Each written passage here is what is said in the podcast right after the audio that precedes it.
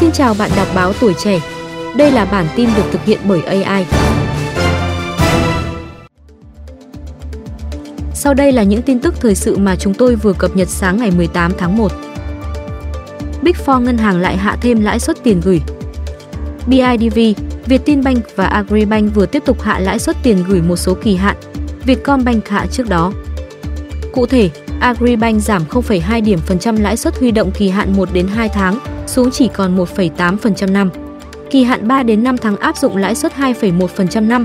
Với kỳ hạn 12 đến 18 tháng, Agribank để lãi suất 5%.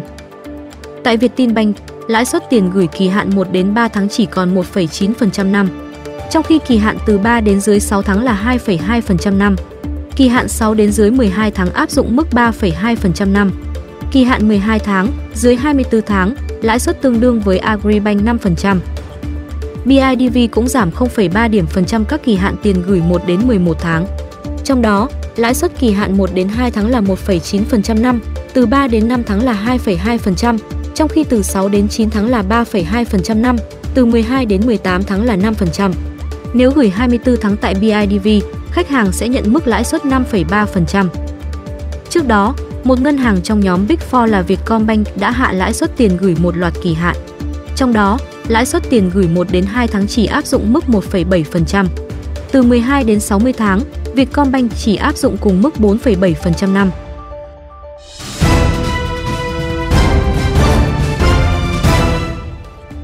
Năm 2023 xuất khẩu ớt tăng hơn 100%, thu về 20 triệu đô la Mỹ. Theo Hiệp hội Hồ tiêu Việt Nam, năm qua xuất khẩu ớt đạt 20 triệu đô la Mỹ, tăng 107% so với cùng kỳ 2022. Riêng trong tháng 12 năm 2023 thu về hơn 1,4 triệu đô la Mỹ. Về thị trường, Trung Quốc và Lào là hai thị trường xuất khẩu chính của ớt Việt Nam. Trung Quốc đạt hơn 8.600 tấn, Lào 1.100 tấn, chiếm lần lượt 85% và 10,9% thị phần.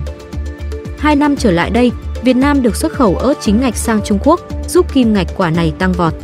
Giá ớt bán ra cũng tốt hơn nhiều so với năm 2022, giúp nông dân có lợi nhuận ổn định.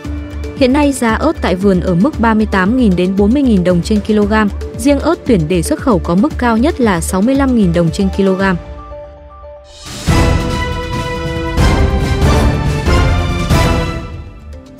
Khan mặt bằng cho đại gia hàng hiệu thuê. Trong báo cáo thị trường quý tư năm 2023 vừa công bố, Savills Việt Nam cho biết giá thuê mặt bằng bán lẻ ở Hà Nội cải thiện trong quý cuối năm. Trong đó, giá thuê gộp tầng trệt tăng 3% theo quý và 15% theo năm, đạt 1,16 triệu đồng mét vuông tháng. Riêng giá thuê tầng trệt tại khu trung tâm đạt 3,2 triệu đồng mét vuông tháng, cao hơn 79% so với khu vực ngoài trung tâm.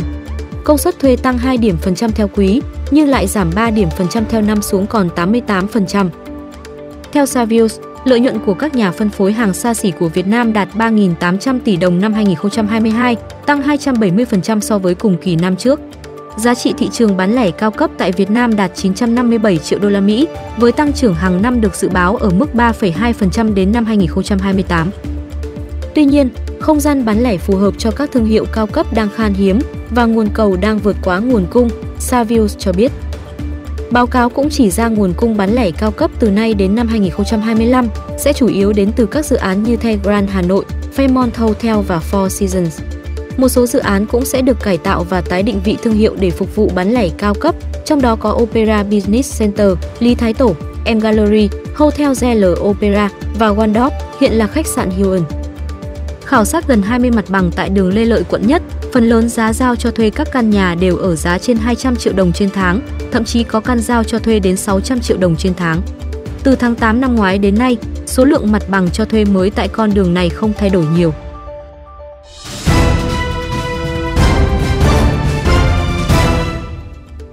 Đến năm 2030, sản lượng than thương phẩm khai thác đạt khoảng 45 đến 50 triệu tấn năm. Phó Thủ tướng Trần Hồng Hà đã ký quyết định phê duyệt chiến lược phát triển ngành công nghiệp than Việt Nam đến năm 2030, tầm nhìn đến 2045. Trong giai đoạn tới, ngành đề ra mục tiêu tập trung thăm dò nâng cấp tài nguyên than hiện có, đẩy mạnh việc thăm dò các mỏ mới, đảm bảo công tác thăm dò luôn đi trước một bước. Phấn đấu hoàn thành cơ bản công tác thăm dò đến đáy tầng than bể than Đông Bắc, hoàn thành công tác thăm dò đến đáy tầng than bể than An Châu, xác minh và nâng cấp trữ lượng than đảm bảo đủ độ tin cậy theo quy định để huy động vào thiết kế khai thác.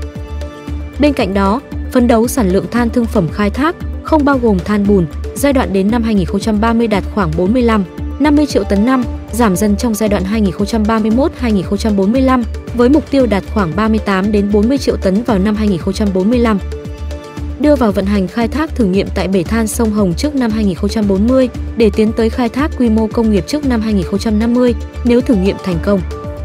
Đối với lĩnh vực xuất khẩu, nhập khẩu than phù hợp nhu cầu thị trường và thực hiện theo chỉ đạo của chính phủ, đảm bảo đáp ứng tối đa nhu cầu sử dụng than trong nước, đặc biệt là than cho sản xuất điện, xem xét đến việc dự trữ than. Xóa bỏ rào cản để giá than minh bạch do thị trường quyết định.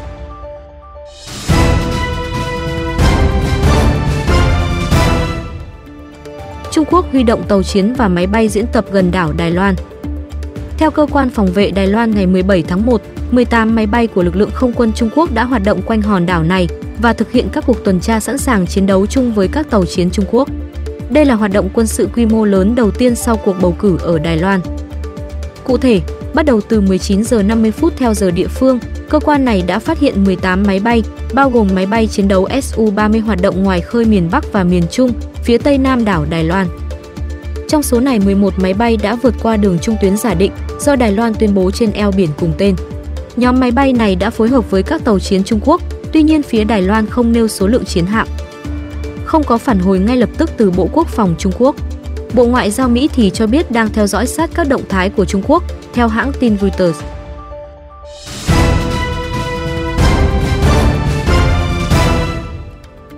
Tổng thống Joe Biden xin lỗi ứng viên thất cử của Đảng Cộng Hòa. Ngày 17 tháng 1, giờ Mỹ, Nhà Trắng cho biết Tổng thống Joe Biden đã yêu cầu tránh văn phòng Nhà Trắng Jeff Zients gọi điện cho cựu thống đốc bang Arkansas Asa Hutchinson để xin lỗi cùng ngày. Nguyên nhân là vì những lời chế giễu từ Ủy ban Quốc gia Đảng Dân Chủ DNC khi ông Hutchinson thất bại trong nỗ lực giành đề cử để trở thành ứng viên tổng thống của Đảng Cộng Hòa. Ông Hutchinson chỉ giành được 191 phiếu bầu trong cuộc bầu cử sơ bộ của Đảng Cộng Hòa ở Iowa. Ông này sau đó tuyên bố rút khỏi cuộc đua hôm 16 tháng 1. Thư ký báo chí quốc gia của DNC kế đó đã đưa ra một phát ngôn chế giễu cựu thống đốc Arkansas. Theo Nhà Trắng, Tổng thống Biden đã yêu cầu tránh văn phòng Nhà Trắng gọi điện cho ông Hutchinson để xin lỗi và nhấn mạnh rằng những gì thư ký báo chí DNC nói không đại diện cho quan điểm của ông. Cựu thống đốc bang Arkansas cùng ngày xác nhận Nhà Trắng đã gọi điện cho ông và đánh giá cao hành động này. Quý vị vừa nghe bản tin sáng của báo Tuổi Trẻ